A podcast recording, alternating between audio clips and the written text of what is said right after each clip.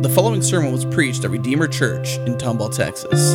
For more information, go to makingmuchofjesus.org. It's always such a privilege to gather with the church of the risen Lord Jesus and sing together and respond to God's word and, and to fellowship. So I invite you to please take your Bibles and turn to 1 Corinthians chapter 6 as we continue our series in 1 Corinthians on the cross and the Christian life. And we continue on in chapter 6. And, and these words, as we say every week now, they come to us not as just ink printed on a page and then distributed around the world, but every time we hear from this book, we're actually hearing from the same authority and the same power as Jesus himself. We're hearing from King Jesus. And so, in honor of Jesus, we like to stand in honor of our great God and Savior and hear what the Spirit of Christ says to us from God's Word. So, let's stand together and reading beginning in verse 1 of chapter 6. And let's hear what the Spirit tells us. When one of you has a grievance against another, does he dare to go to law before the unrighteous instead of the saints? Or do you not know that the saints will judge the world? And if the world is to be judged by you, are you incompetent to try trivial cases? Do you not know that we are to judge angels? How much more then matters pertaining to this life? So if you have such cases, why do you lay them before those who have no standing in the church? I say this to your shame. Can it be that there is no one among you who is wise enough to settle a dispute between brothers, but brother goes to law against brother, and that before unbelievers? To have a lawsuit at all with one another is already a defeat for you. Why not rather suffer wrong? Why not rather be defrauded? But you yourselves wrong and defraud even your own brothers. Or do you not know that the unrighteous will not inherit the kingdom of God? Do not be deceived. Neither the sexually immoral, nor idolaters, nor adulterers, nor men who practice homosexuality, nor thieves, nor the greedy, nor drunkards, nor revilers, nor swindlers will inherit the kingdom of God. And such were some of you. But you were washed, you were sanctified you were justified in the name of the Lord Jesus Christ and by the Spirit of our God. Let's pray together. Holy Father, now, would you send the power of the Spirit as we look at your word, that we would be changed, we would be convicted, and we would be encouraged as we seek to follow Christ and to do all that we do unto your honor and your glory. So now, Lord, would you prepare us to hear your words? And have them pierce through the thoughts and intentions of the heart. So now, by your power, do only what you can do. And it's in your mighty name that we pray. Amen. Be seated. You know, just, just before the service started, a group of us were sitting there talking about um, movies, and particularly the Avengers movies. And I, I, I really love watching movies. I, have always really enjoyed movies, um, especially comedies and action movies. I just love. And then if you can somehow combine comedy and action and they go well together, oh, it's just amazing. I think Guardians of the Galaxy nails it. I think the Avengers movies just do that really well. Um, except there was one movie I remember seeing in sixth grade, and it just terrified me. I was, I was at my aunt's house, I think, and all of a sudden, I'm sitting at the table and I see this movie pl- is playing, and all of a sudden, Black Hawk helicopters are crashing. Just everywhere. And all of a sudden, trains are going off the rails and exploding. Uh, cars are abandoned everywhere. People are screaming and crying, and fires are breaking out all over the place. And there's piles of clothes all over the country. If you grew up in the church, you kind of have an idea of what kind of movie I'm talking about already. It was a, it was a rapture movie. And I remember being really freaked out and really unnerved at what was going on. I asked, What in the world are we watching? And they said, Well, then they began to tell me about the rapture. And then began a long and confusing discussion and study on the end times and charts. And I, what, here's what I never understood of it. Now, I don't, I don't have that particular view of, of the rapture and how it'll all play out. That's not for today, that's for another time. But I don't think, how are those movies meant to, like, why are they like for Christians? Like we're watching that, oh, look how terrible the world w- would be if that's the way it went out. well, we won't be here. So, why, why is that movie a motivation for, for Christians? But regardless, there are some Christians who go bananas for the end times. I mean, they go nuts for it. I even, even to my own detriment, I Googled a website yesterday called Rapture Ready. and they have a rapture index where they are calculating all kinds of factors to how prominent Satanism is, how prominent terrorism is, how much alcohol is being drank in the country, uh, how much, you know, they have all these kinds of factors that they've all decided on their own, and they have their own algorithm, and now they are calculating and pinpointing when the rapture will be, even though they've been wrong multiple times. That is all a bunch of baloney. But Christians eat that junk up. I even made the mistake of reading some of their online discussion groups. I, I needed to wash my eyes with the Bible af- afterwards. So, why do Christians go nuts for this stuff? Because we are often short sighted. The thing with eschatology, with end times learning, the teaching of the end times, the last days of heading into eternity, living in the new earth, the Bible's focus is hardly about a rapture. Guys, there is really only one, maybe two passages that address this one kind of clear one and one not very clear one. And yet people go bananas for this whole thing. Really, when the Bible is talking about end times theology, it's teaching us how our eternity is meant to shape us for today. It's all we see in the New Testament, the majority of what we see in the New Testament is how does this end times deal? How does the kingdom to come, how does that shape us for today? But we misfire. We misfire over blood moons and obsess over tribulations, and we forget that the fulfillment of the kingdom of Christ is forming our lives now. And here's a prime example. If a Christian is more concerned about the rapture, or if there is a literal thousand year kingdom, and we study away and we study away on those topics, all while ignoring a conflict between a brother or sister in Christ, we have misunderstood that end times theology. And this is exactly what's happening in Corinth. This is exactly what's happening. The Corinthians are experiencing all kinds of disunity. And here in chapter 6, Paul addresses a division in the church that has been taken to a whole new level. A dispute has broken out in the church at Corinth, maybe over business, maybe over money, maybe a man broke another man's rake and he refuses to pay up, and we, we, we don't know what the issue is. But instead of trying to work it out together in the name of Jesus and in the bond of fellowship, they want to work it out in the name of Judge Judy. And Paul can't believe it because they're not living with the end in mind. Look at verse 1. When one of you has a grievance against, against another, that is common, that happens. We are humans, we are sinners, we have disputes, we have things that we've got to work out. This is why we have the unity of the Spirit and the bond of peace. But look at what they do. Does he dare to go to law before the unrighteous instead of the saints? Here's a smoother way to read verse 1. How dare you take this dispute to unbelievers and out of the church? That's really because that word dare in Greek, that's really the first one that's, that Paul's really hitting them with. You dare to bring this out of the church and among unbelievers? So a lawsuit is occurring in the church. And Paul says this shouldn't happen.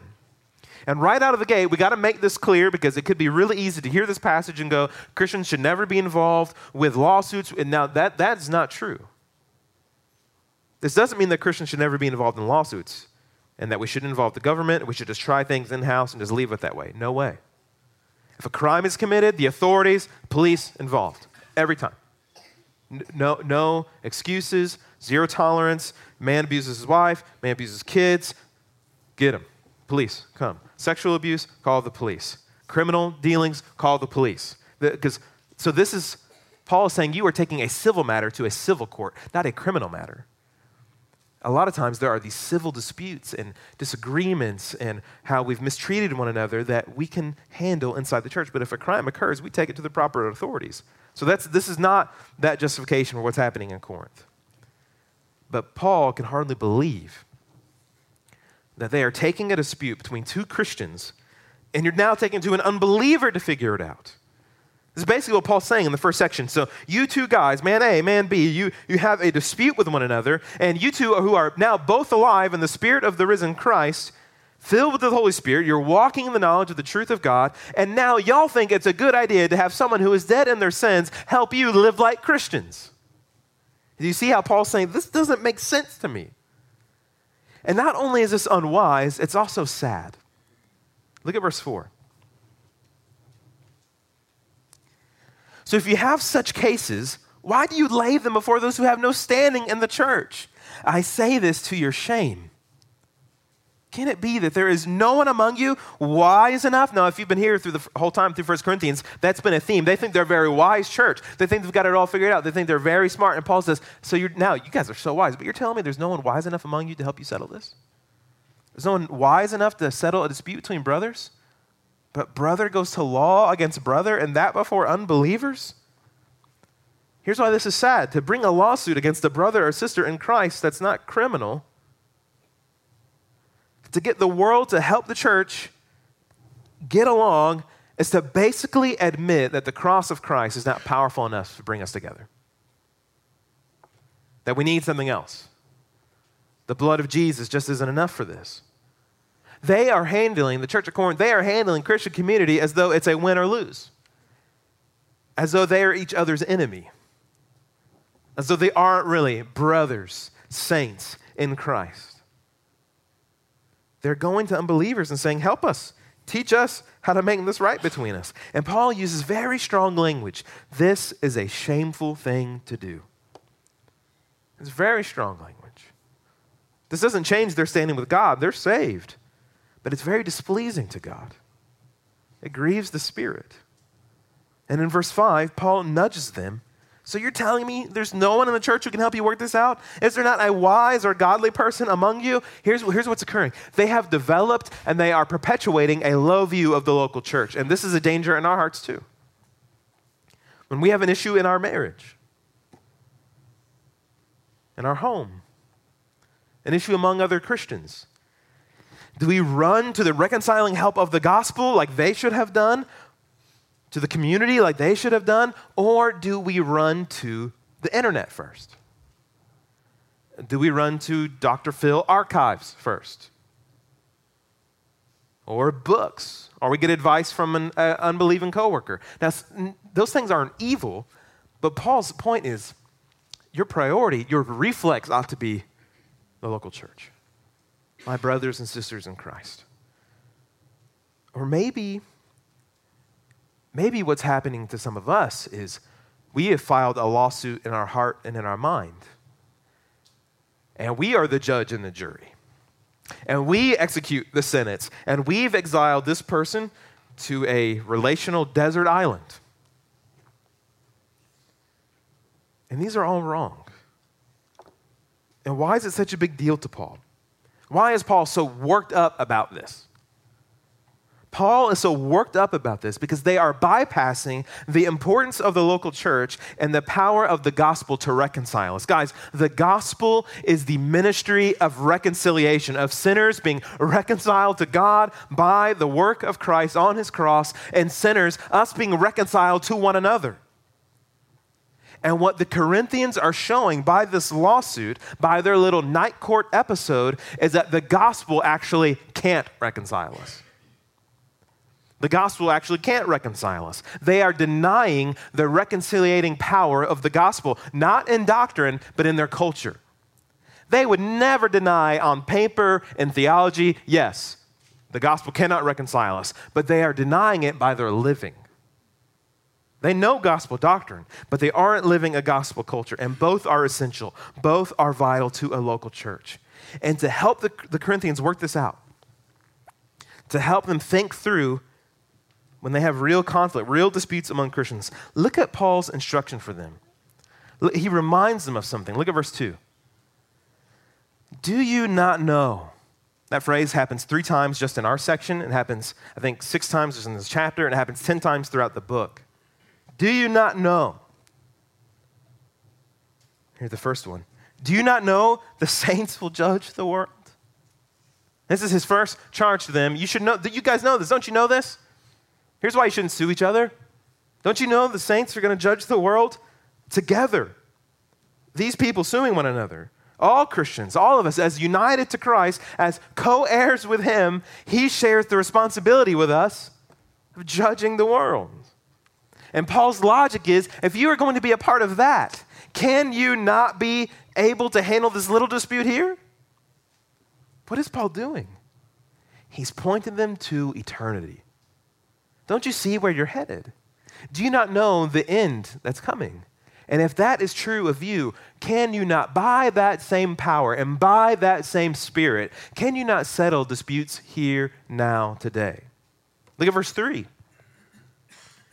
Do you not know that we are to judge angels? What? Eh, I mean, when I read that, I went, What in the world? And if you read that and didn't go, What in the world? you need to read it again until you go, What in the world? Do you not know that you are going to judge angels? Guys, I have no idea what that means. I have no idea what that looks like.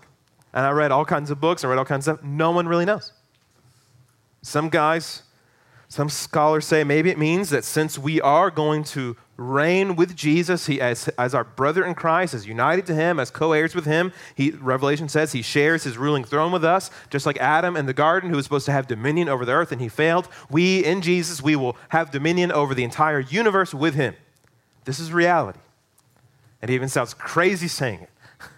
This is reality for the Christian. And so maybe since that is true, the fact that we're going to judge angels, maybe it just means that we are going to rule over the angels with Jesus. I don't know. Sure, why not? Sounds good.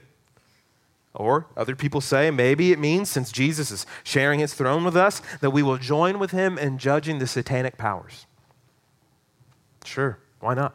I, I don't know. It's, Paul just says it, and it's probably clear to them. It's not clear to us, but whatever it means, it means our role in the end with Jesus is spectacular. And that that spectacularness is enough to change us today.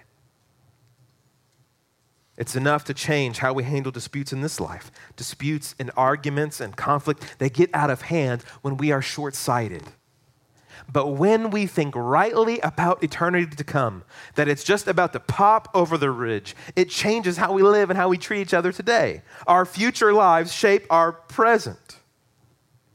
Our future lives shape our present in a properly calibrated eschatology. Instead of getting the church all wound up like one of those monkeys with the cymbals going around,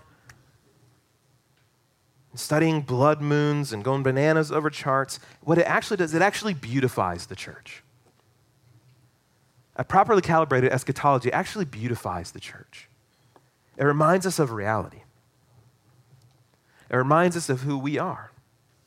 It reminds us of who, who I am. It reminds us of who I am going to be. It reminds me of who you are and who you are going to be. Like C.S. Lewis said, you have never met just a mere mortal. You're a co reigning ruler with Christ. It reminds us of what's to come. It reminds us of what we have to look forward to and all that Jesus gives us. And when that really begins to set in on you, Paul's point is your relational guns get lowered. And the gospel begins to shape and form our understanding of the future in the present. For example, look at Paul's logic. So, what happens when a dispute breaks out? What, what do you do? From the text, here's what we see. Number one, you try to work it out together. If that doesn't work, what do you do next? Verse 5 you get a wise Christian to help you navigate, which I've seen at Redeemer, and it's been amazing. Two brothers had a conflict, had a little issue, and instead of going to lawyers, which were mentioned kind of in bizarre ways, then they went to the elders and said, Will you help us settle this? So you get a wise Christian to help you navigate. And if that doesn't work, no traction, you're at a standstill. What does Paul say to do? Just absorb the wrong. Look at verse 7. To have lawsuits at all with one another is already a defeat for you. No one wins, you both lose. And look what he says next. Why not rather suffer wrong? Why not rather be defrauded? Whoa. That is so countercultural. That is so un American. That is not an, an American vocabulary. I'll just suffer the wrong. I'll just be defrauded. That is not the American way, but it is the Christian way. When a man hits you on one cheek, what? Turn the other. When a man demands your cloak of you, what does Jesus say? give him your tunic also. When a man demands that you go one mile with him, what? Jesus says, go another. Love your enemies. Love others as yourself. Treat others as you would want to be treated. That, that is so un American, but it is exactly Christian. To have a lawsuit among the Christians, Paul says you lose, but rather, why not suffer the loss? Just absorb the wrong. It's, it's done. Why not rather be wronged? Why not just rather be defrauded? It is so contrary to our flesh. When we're, we know, like, man A is wronging man B, and you're man B, you're going, but he's going to rip me off. He's ripping me off. I can't let him do that. Paul says, sure you can. If you're filled with the Spirit, sure you can. You're better off doing so. Why? We know the why, why they won't do that because of the flesh. So if it's the flesh, why they won't do that, why would they do this? Because of the Spirit. Isn't our gospel a message of a man from Galilee suffering a wrong that he did not deserve? Jesus absorbing our wrongs under the wrath of God so that we could receive the blessing? Christ redeemed us from the curse of the law by becoming a curse for us, for it was written, Cursed is everyone who hangs on a tree. The gospel is a message of salvation and the humble death of Jesus in our place for our sins. And Paul says later that now this leads us to humble ourselves and to consider others more important than ourselves. So why, can, why, why not just be defrauded? I can, you can if you consider that person more important than yourself. But I'm going to lose out. No, no, no, you won't. You're actually going to gain. Because God sees your faithfulness. And what's, what's Paul's whole point? You live with the end in mind. What's $200? When, when you have Neptune coming your way. What's, you know, what is, what's this business deal? You own the universe with Jesus. Let the Holy Spirit bring conviction. It's not our job to convict one another.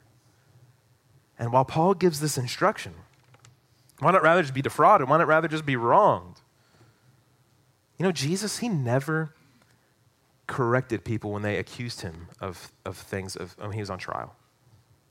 Say this, say this, say this. If you really are the Son of God as he hangs on the cross, why don't you just come down? He totally could have come down. He had the power, the strength, the ability. He could have smoked everyone in that area, but he doesn't. And when Paul gives instruction, why not rather just be wronged or defrauded? So don't keep fighting. But Paul doesn't gloss over the fact that if there's a brother, if there's man B is being defrauded by man A, then man A needs to hear, stop defrauding. That's exactly what it says in verse 8. But you yourselves wrong and defraud, and even your own brothers. So he doesn't just tell the person that's being wronged, hey, just deal with it. Also, the person that's wronging, stop wronging people. Stop defrauding people. Live what we are, not what we were. Repent, make it right. It's basically what Paul's saying. here's how it works don't cut corners against your brothers. Especially when Christian men and Christian women, they begin to do businesses together and they do deals and they're working on things. Really, our, the lordship of Christ should be manifested in all of those things working as unto the Lord. So don't, don't cut corners against your brothers, Paul's advice would be, his counsel. Don't use loopholes and business deals and to deceive others, though you can do it, but it is kind of slimy. That's, that's not Christian. Don't agree to do something knowing all along that you were never going to do it. Galatians 6. So then, as we have opportunity, let us do good to everyone, and especially to those in the household of faith. Let us do good to everyone, especially brothers and sisters in Christ.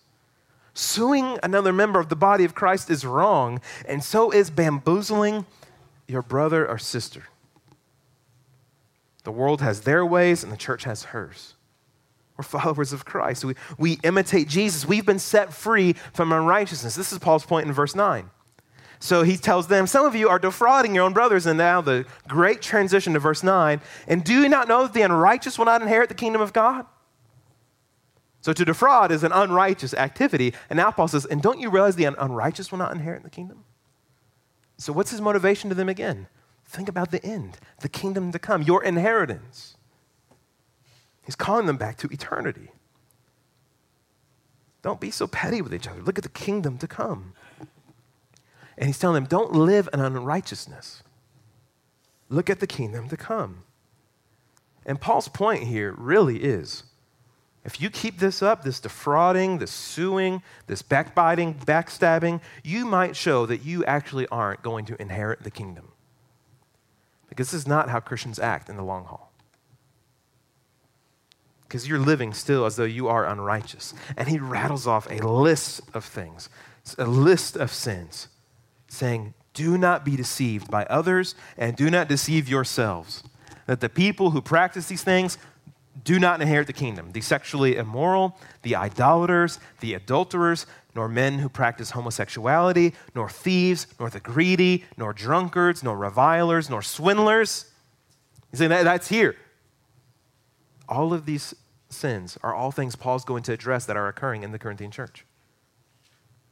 These are all problems. As you keep this up, you make this your way of life. Now, this doesn't mean sometimes we can read passages like this and go, Whoa, I, I did that once, so am I out? That's not what Paul's saying.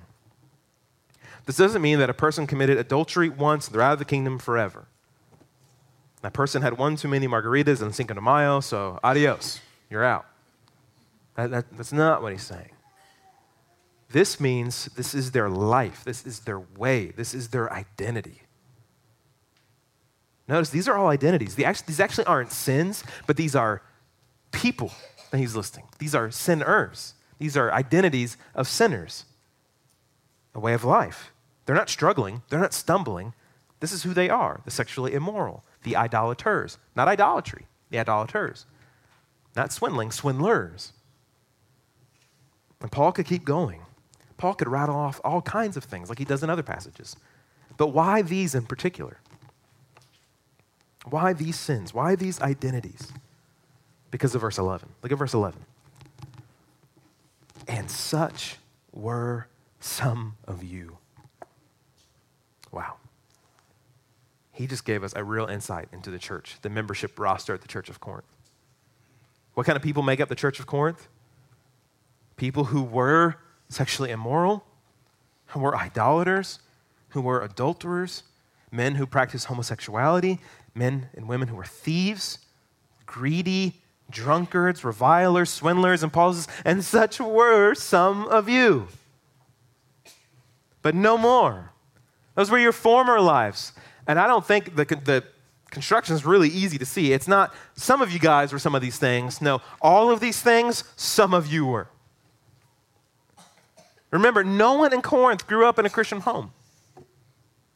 No one in Corinth grew up going to Awanas or prayed before their meals as kids. They grew up with a thousand prostitutes roaming the streets at night who they could go with to worship various idols. And Paul looks at them and says, Some of you, some of you live this way. And Paul's looking at us and maybe saying, Some of you were just like these people.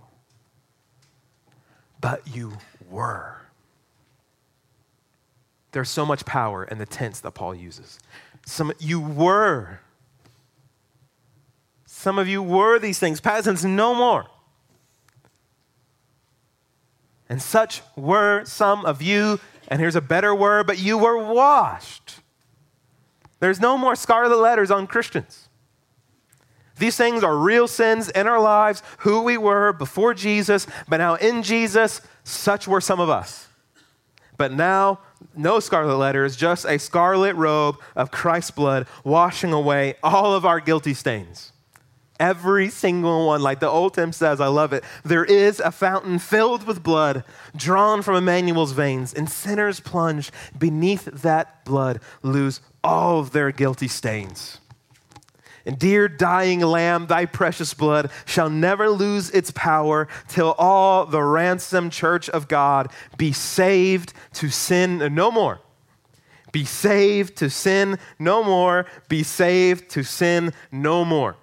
This is what the blood of Jesus does. Such were some of us. And how did the were occur? Look what he says. Verse 11 You were washed. That means you were cleansed. All those identities, all those sins, washed. You were sanctified. Usually we talk about sanctification, it's, it's a process and it's the final result. But Paul also uses as present. You were sanctified. Now you sit cleansed because of what happened in your past. You were sanctified. You were cleansed. You were made holy. And next one, you were justified. You were declared not guilty. You were declared righteous by God. Right now, if you are in Christ, you sit washed, you sit sanctified, and you sit justified. These words overcome the other were. Such were some of us, but we were washed. And we need more were in our vocabulary. Yes, we are being changed. Yes, we are in process, but Paul also uses it as it's good as done. And a lot of the struggles in the Christian life is looking at ourselves and saying, my, my life in Christ, it's in process, but it's also been finalized. Washed, sanctified, justified. And when did these happen? All three of these happen in a moment. At the moment of conversion, at the moment of regeneration, at the moment of new birth. Have they happened to you? Have you been washed? Have you been sanctified? Have you been justified? There's no sin unwashable, no sinner unchangeable, no sinner unjustifiable. And it can be yours by faith in Jesus. You can repent and, and receive Him today. And the Spirit may be at work in you because how does it happen? You were washed, you were sanctified, you were justified in the name of the Lord Jesus Christ and by the Spirit of our God. The entire Trinity just tackles you and changes you. To be a Christian is to be washed in the name of Jesus. His death, his resurrection, his blood cleansing us. To be a Christian is to be sanctified in the name of Jesus, made holy because of Jesus, not because of us. To be justified in the name of Jesus, as Paul says, is that Jesus alone makes us righteous. It's no longer I who live, but Christ who lives in me. Jeff Metters fades into the background, and Jesus steps forward. Jesus' perfect life and death on the cross, resurrection from the dead brings us new life. And all of our sins, even, I mean, all of our sins, even the ones that we're going to commit today and tomorrow, in his eyes, he already says, were all, all of it, no matter what's going to come up. It's already been post dated to Golgotha, 33 AD. And all of those past identities that we all have in our lives, and that sometimes the satanic powers and our flesh try to bring up and try to wave in our face drunkard, pill popper, adulterer, worrywart, Miss Vanity, Mr. Morality, cheater, liar, addict. The power of this passage is now that Paul says they are all gone. They have been vaporized by the blood of Jesus. And now it's just saved by the blood of the Lamb. There is nothing. What you must believe from this passage is that there is nothing for the Christian that will ever come up in their life today, 20 years from now, nothing will ever come up in your life that isn't already covered by the blood of Jesus. And hallelujah. Because I would be a freak if that wasn't true. I would be a basket case. We would be perpetually nervous. And God says, No, I, to walk with God doesn't bring nerves, it brings peace given to us not by our goodness, our proven effort, but by the Spirit of Christ. It's all given by the Spirit. The Spirit washes us in the blood, the Spirit sanctifies us in His name. The Spirit applies Jesus' cross to our lives, and the verdict is in justified. Your whole life, the verdict's already been rendered, justified. And the Corinthians want to know a verdict over their little opinions and over their little disputes. But Paul says, why don't we go visit the heavenly court and let's hear the verdict that is echoing through the angelic realm justified. This is your life, and this changes how we treat one another. Do you not know that the unrighteous will not inherit the kingdom of God? But you were washed. Paul's inviting us to live from the wonder of the gospel, looking past our pettiness and short sighted views and living from a gospel minded eternity. Revelation 1 To him who loves us and has freed us from our sins by his blood and made us a kingdom of priests to his God and Father. To him be glory and dominion forever. Amen. And behold, he is coming with the clouds. This is a gospel minded eternity. He loves us and has freed us from our sins by his blood. Such were some of us, but we've been washed. And he's coming on the clouds. So, what lawsuit again? What dispute again? What eschatology chart were we looking at again? What disagreement were we having? No. Behold, he's coming on the clouds. And so come quickly, Lord Jesus. Christ be praised. Let's pray. If you're serving the Lord's Supper today, I invite you, you can go ahead and come up. Jesus, would you help us to look beyond today, to look beyond our very short sighted view of life and to look to eternity, to look to your kingdom, to look to your throne, to look to your new heavens and new earth that you will give to us, that we will reign and rule with you together, and with that, beautify the church. That conflicts would be absorbed into the wonder of the gospel. That you would create in us not just a passion for appropriate and right doctrine, but also a passion for the right ethics in the church, the right sociology, the right culture of how we would treat one another. And would you help us all to humble ourselves and not think of ourselves too highly, but consider others more important than ourselves? Jesus, would you help us to enjoy and live from the fact that we were washed,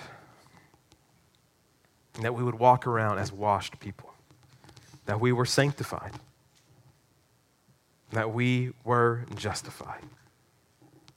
That we sit here today as people declared righteous, holy, in the name of Jesus.